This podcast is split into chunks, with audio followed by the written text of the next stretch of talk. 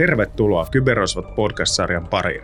Tässä sarjassa esittelemme kiinnostavia kyberrikostapauksia Suomesta ja ulkomailta ja pohdimme, mitä näistä tapauksista opittiin.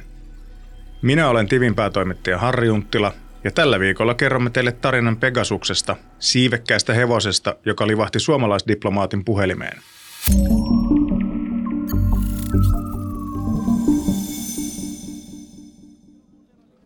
Suomen ulkoasiain hallinnossa on 94 toimipistettä, joista 77 on suurlähetystöjä. Muut ovat pääkonsulaatteja, konsulaatteja tai muita edustustoja.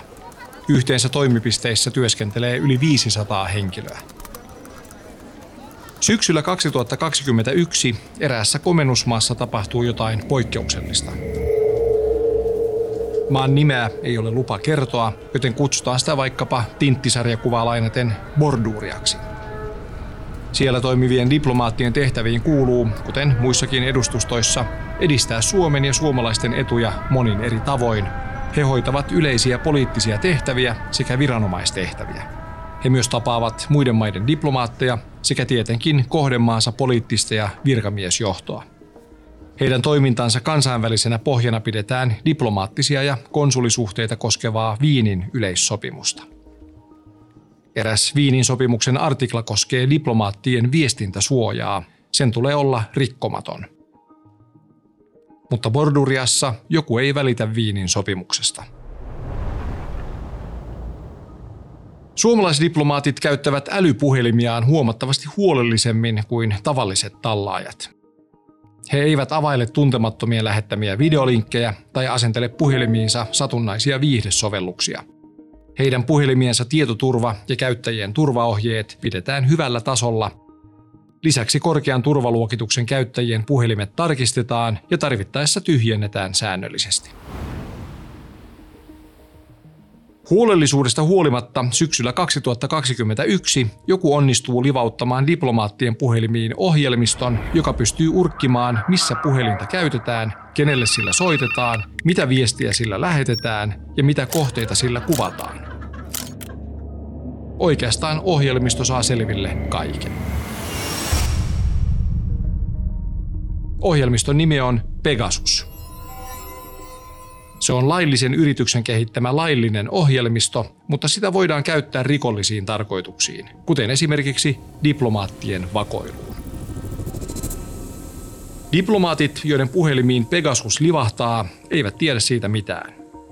Puhelimien virustorjunta ei hälytä, eivätkä puhelimet ala käyttäytyä poikkeavasti. Siksi diplomaatit jatkavat puhelimiensa käyttöä tavalliseen tapaan, soittavat, lähettävät viestejä, ottavat valokuvia. Suurin osa puhelimen kautta kulkevasta datasta on harmitonta, eikä valtiosalaisuuksia muutenkaan välitetä kännyköiden kautta. Mutta joku on Pegasuksen asennuksesta lähtien tietoinen täsmälleen ja joka hetki siitä, missä diplomaatit liikkuvat ja kehen he pitävät yhteyttä. Pegasuksen on kehittänyt israelilainen kyberyhtiö NSO Group. Ohjelmisto on alun perin tarkoitettu terrorismin ja rikollisuuden vastaiseen taisteluun, mutta varsin pian Pegasuksen lanseerauksen jälkeen sitä ryhdytään käyttämään myös muihin tarkoituksiin. Nimensä Pegasus on saanut antiikin tarusta. Se on siivekäs Trojan hevonen, joka singahtaa ilmojen halki uhrin puhelimeen. Pegasus voi asentua vaarattomalta näyttävän linkin klikkauksella kuva- tai musiikkitiedostosta tai kaikkein pahinta ilman, että käyttäjä tekee yhtään mitään. Asentuakseen Pegasus voi käyttää niin kutsuttua nollapäiväaukkoa, eli selaimen tai muun julkisen ohjelman tietoturva-aukkoa, jolle ei vielä ole ehditty tehdä korjausta. Nollapäivä viittaa aukon havaitsemisen ja sen korjaamisen väliseen tyhjään hetkeen. Tavallinen käyttäjä ei voi suojautua nollapäiväaukkoa käyttävältä Pegasus-asennukselta. Diplomaatit eivät voi suojautua siltä. Kukaan ei voi suojautua siltä. Kun Pegasus pääsee puhelimeen, se kätkeytyy. Kun puhelimen viruskannauksen valokeila pyyhkäisee sitä kohti, se menee kyykkyyn ja pysyy hiljaa. Se myös tuhoaa itse itsensä todisteiden tuhoamiseksi, jos se ei ole saanut yhteyttä komentokeskukseensa 60 päivään. se on ovela pirulainen. Pegasus voi tuhota itsensä myös käskystä, kun se on tehnyt työnsä. Tällä kertaa tuhokäskyä ei ehditä antaa. Pegasus muhii suomalaisdiplomaattien kännyköissä muutamia viikkoja, ehkä kuukausia. Se ei kirjoita lokitiedostoa tekemisistään, joten varmaa tietoa ei ole. Kun diplomaatit palaavat Suomeen, ulkoministeriö saa nimettömän vihjeen. Tuleeko se Borduriasta vai naapurimaa Syldaviasta? Sitä emme tiedä. Mutta sen tiedämme, että vihjeen jälkeen diplomaattien puhelimet kiidätetään keskusrikospoliisin kyberrikosyksikölle, jonka tutkimuksissa vihje saa vahvistuksen. Pegasus on sisällä.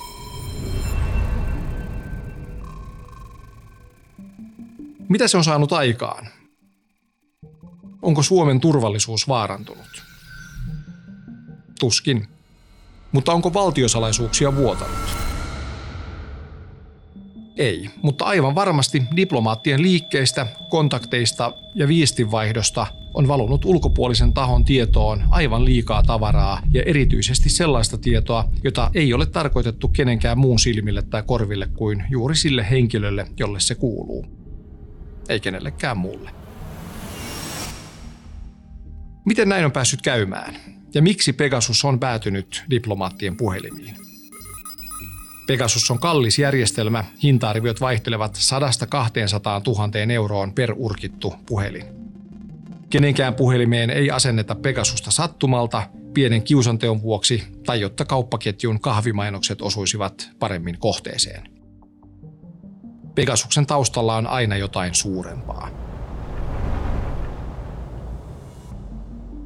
Vuosien aikana monet valtiolliset tahot ovat olleet NSO Groupin asiakkaita. Pegasuksella on urkittu toisinajattelijoiden, toimittajien ja poliittisten vastustajien liikkeitä. Asiakaslistan kärkipäässä ovat olleet demokratiaan joustavasti suhtautuvat valtiot. Saudi-Arabian hallinnon murhaama toimittaja Jamal Khashoggi oli luultavasti yksi Pegasuksella seurattu. NSO Group ei myy ohjelmistoa rikollisille, mutta heidänkin käsinsä tuotteen tiedetään päätyneen. Tunnettuja Pegasus-urkintatapauksia, joissa selvästi on jahdattu muita kuin terroristeja, löytyy satoja ympäri maailmaa, kaikilta mantereilta.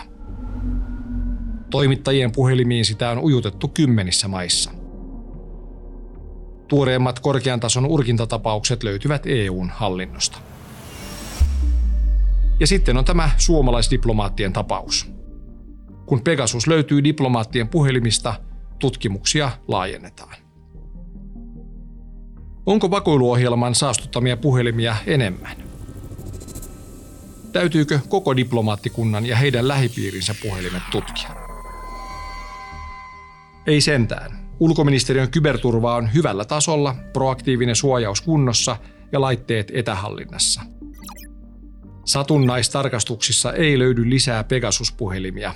Keskusrikospoliisi jatkaa tapauksen selvittämistä, mutta tässä vaiheessa voidaan huokaista, Tapauksesta on selvitty säikähdyksellä. Mutta paljon jää avoimeksi. Kuka asensi Pegasukset diplomaattien puhelimiin? Syyllisen löytäminen on hyvin vaikeaa, ellei mahdotonta. Miksi Pegasus asennettiin? Onko Borduriassa tapahtumassa jotain, minkä vuoksi ulkomaisia diplomaatteja halutaan tarkkailla tavallista tarkemmin? Mistä Pegasus-lisenssit hankittiin NSO Groupilta vai joltain kolmannelta osapuolelta? Ja se tärkein kysymys, kuinka diplomaatit voivat jatkossa suojautua Pegasukselta? Tämä kysymyslistan surullinen puoli on se, että varma vastaus löytyy vain viimeiseen, ja vastaus on ikävin mahdollinen. Pegasukselta on lähes mahdoton suojautua. Vaikka Pegasus itsessään on laillinen ohjelma, se käyttää hyödykseen samoja tietoturvaaukkoja kuin järjestelmiin tunkeutuvat kyberrikolliset. Kun vaikkapa selaimesta löytyy tietoturvaaukko, se on hetken aikaa avointa riistaa kaikille maailman verkkorikollisille, kunnes aukko tukitaan ohjelmistopäivityksellä. Käyttämällä aina tuoreimpia ohjelmistopäivityksiä riski joutua kyberrikosten uhriksi pienenee, mutta ei katoa. Pegasuksen avulla kännykän käyttäjästä voidaan saada selville tietoja, joita voidaan sellaisenaan käyttää hyödyksi pahantahtoisiin tarkoituksiin tai niiden avulla voidaan kiristää puhelimen haltijaa. Onneksi suurin osa tavallisista puhelimen käyttäjistä on Pegasukselta suojassa yksinkertaisen syyn vuoksi. Me emme ole niin kiinnostavia, että joku haluaisi laittaa Ferrarin verran rahaa kiinni meidän urkkimiseemme. Emme käsittele arvokkaita tietoja tai tapaa poliittisia vaikuttajia kuin korkeintaan satunnaisesti. Edes pankkitileillämme ei ole niin paljon rahaa, että Pegasuksen asentaja pääsisi avullamme rikastumaan. Ja toisaalta Pegasus on salainen seurantaohjelma, jonka takana oleva taho toivookin sen pysyvän salaisena. Ei hän livahda pankkiin meidän tiljemme kautta. Kuinka paljon Pegasus-tapauksia jää kokonaan tulematta julki? Mahdollisesti hyvin paljon, arvioi asiantuntija.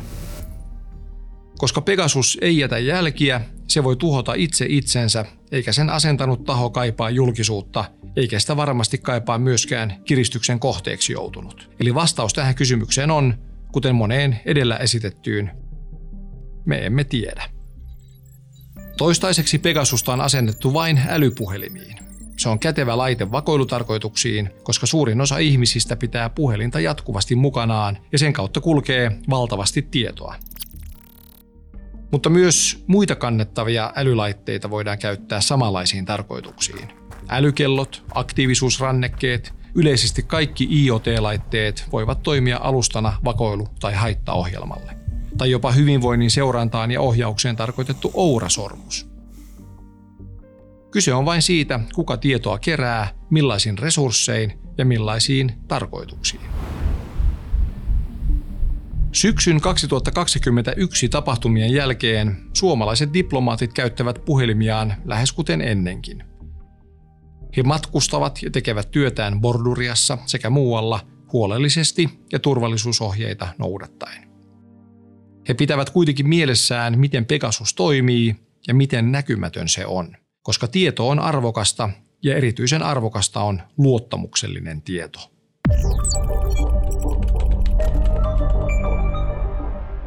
Minä olen Peter Nyman ja vakiovieraanani studiossa myös tällä viikolla DNAn tietoturvaliiketoiminnasta vastaava business manager Juho Saarinen. Tervetuloa. Kiitos. Taas ollaan jännän äärellä täällä.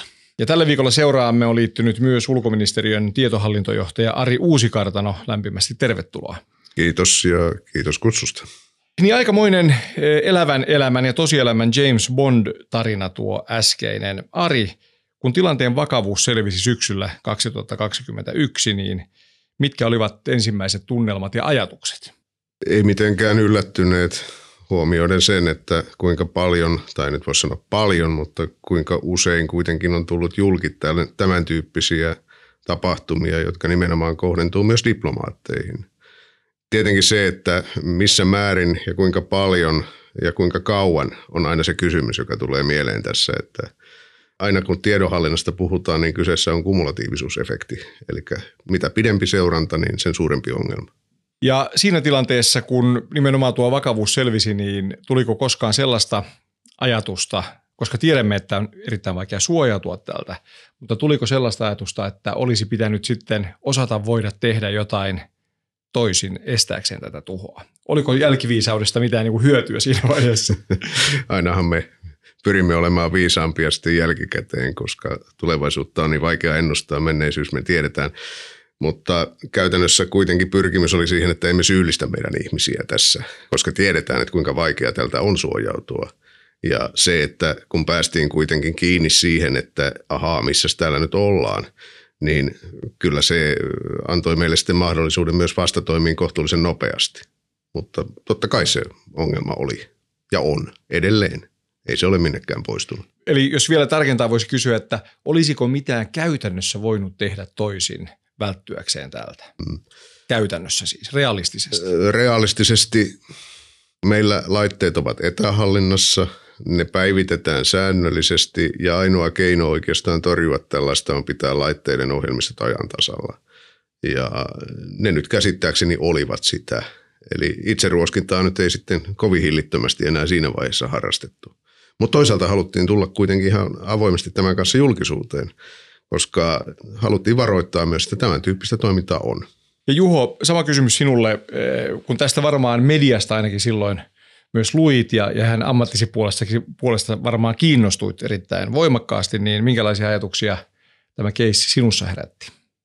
No äh, tietenkin huolettaa aina tällaiset tapahtumat ja, ja se, että niitä, niitä kohdistaa meidänkin valtioon, mutta oikeastaan se vaan tuo ilmi sitä, että me ollaan myöskin vaikutusvaltaisia, äh, joten meitäkin halutaan urkkia. Mutta myöskin niin kuin se perustekeminen, mitä meillä on niin kuin julkisella puolella, yksityisellä puolella, yhteistyö on hyvää, tekeminen on korkealaatuista, että niin kuin itselläni ainakin vahva luotto siihen, että me selvitään kyllä näistäkin uhista. Eli mennään sitten eteenpäin ikään kuin näin vähän, jos sanoo ratkaisu keskeisessä hengessä, niin, niin tuota, mitä tästä Ari tapauksesta opittiin ja alettiinko sitten tekemään jotain toisin tai parannettiinko kyvykkyyksiä suojautua ja niin edelleen? Tiedonvaihtohan on avain. Nyt pari kuukautta sitten julkaistiin selvitysraportti, joka luovutettiin Euroopan parlamentille, jossa kävi kyllä ilmi, että kuinka laaja-alaista tämä tyyppinen tiedustelu on. Se, että yksittäisiä maita ja yksittäisten maiden diplomaatteja vakoillaan, niin se ei ole sinänsä yllätys, mutta tämä digitaalinen maailma, kun on niin erilainen kuin tämä meidän perinteinen analoginen. Me ollaan totuttu siihen, että meitä vakoillaan verkossa – mutta tämä mobiliteetti tuo siihen vaan uuden lisän. Ja näin ollen opittiin se, että täälläkään emme ole turvassa. Ja täälläkin meidän pitää panostaa entistä enemmän siihen, että laitteet ovat ajantasalla ja, ja myös henkilöstön tietoisuus on korkealla tasolla, että tällaista toimintaa on. Ja voi sanoa, että ulkoasiahallinnossa tietenkään meidän väelle nyt ei tarvitse hirvittävästi tolkuttaa sitä, että, että uhkatekijöitä maailmalla on, koska niistä on niin paljon esimerkkejä. Kun miettii tuota Pegasuksen ikään kuin laatua, jos puhutaan näin pahisten puolesta, sen, sen tuota, käyttökelpoisuudesta ja laadusta ja mitä sillä saa aikaiseksi, niin onko pelkoa siitä, että tuolla jossain vaanii meitä tulevaisuudessa vakoiluohjelma tai instrumentti, joka on vielä paljon pahempi ja mitä se voisi olla? No, kysymys on hyvä ja vastaus on siihen lyhyt, että kyllä.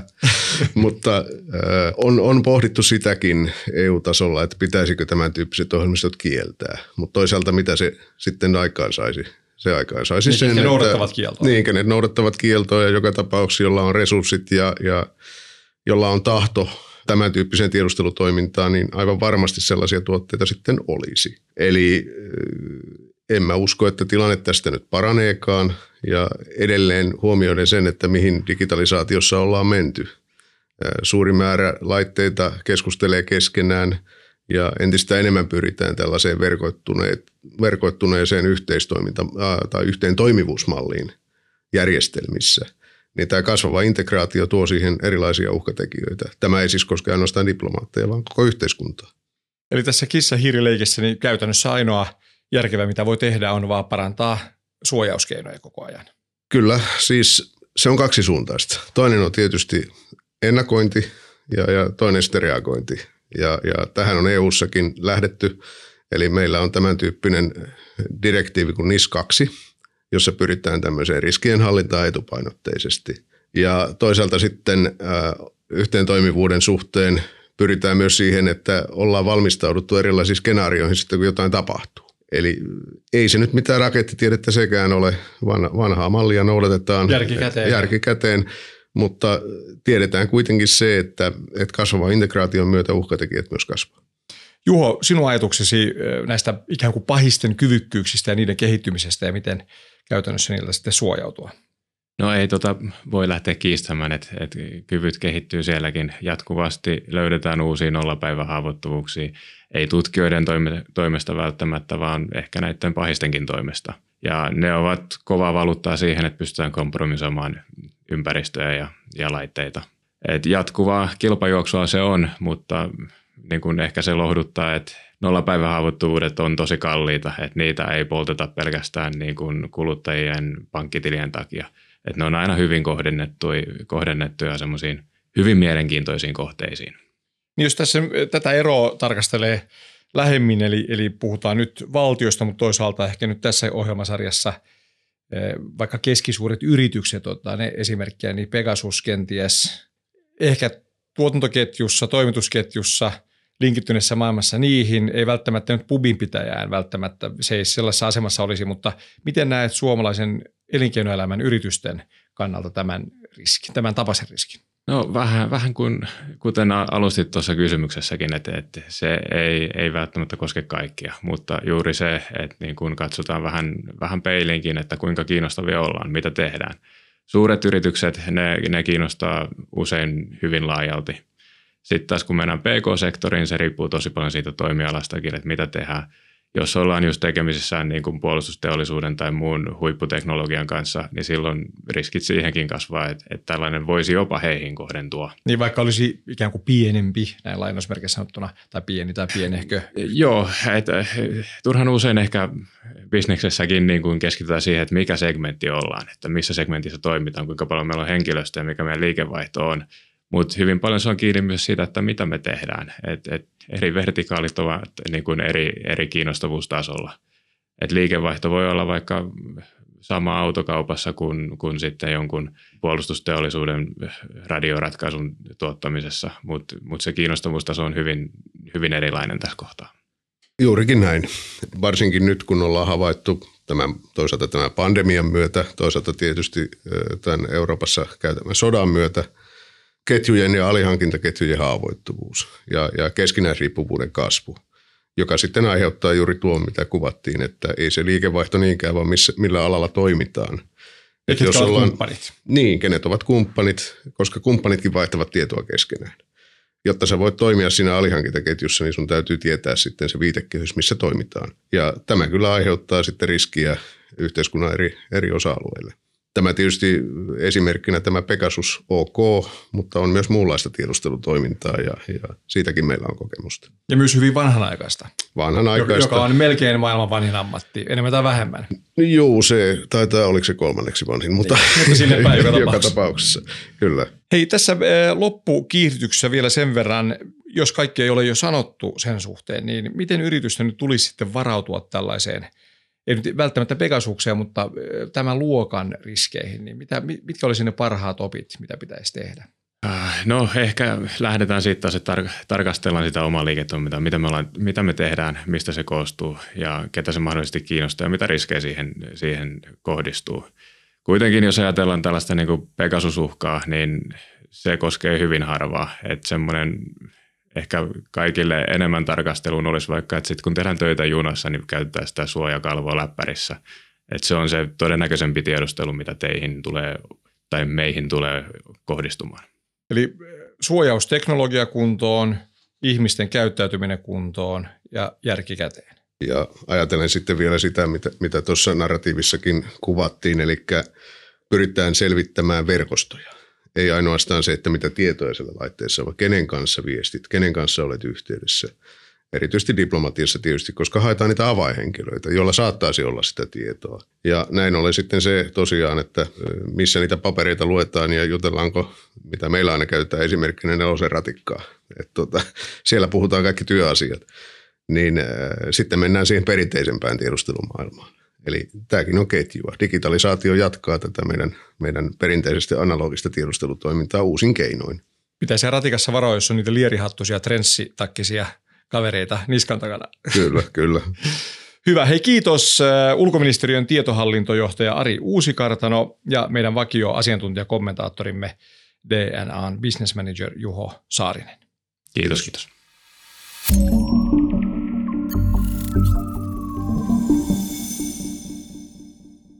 Haluamme teidän kuulijoiden saavan sarjasta myös konkreettista hyötyä. Kiteytämmekin lopuksi kunkin jakson top kolme opit. Juho Saarinen, mitä opimme tämän viikon tapauksesta? Ensimmäisenä oppina voitaisiin ottaa se, että kaikkeen ei voi koskaan varautua, mutta liiketoiminnan kannalta keskeisimmät riskit on aina syytä tunnistaa. Toisena oppina tästä voitaisiin ottaa se, että kartoita organisaatiosi riskit säännöllisesti ja sitten kun ne on kartoitettu, niin käyttää ne resurssit fiksusti niiden mitigoimiseen. Kolmantena voitaisiin ottaa perusasioita, eli urkintaa on monenlaista. Sitä on analogista ja digitaalista. Eli todennäköisin riski organisaatiolla ei välttämättä ole se urkinta-ase, vaan ihan se perus kovaääninen keskustelu ratikassa, junassa, afterworkeilla tai jossain julkisessa tilassa, missä salaisuuksista ei pitäisi puhua.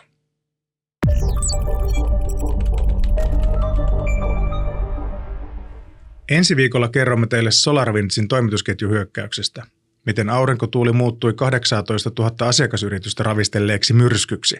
Vieraana Kyberturvallisuuskeskuksen johtava asiantuntija Juhani Eronen. Tervetuloa kuulolle.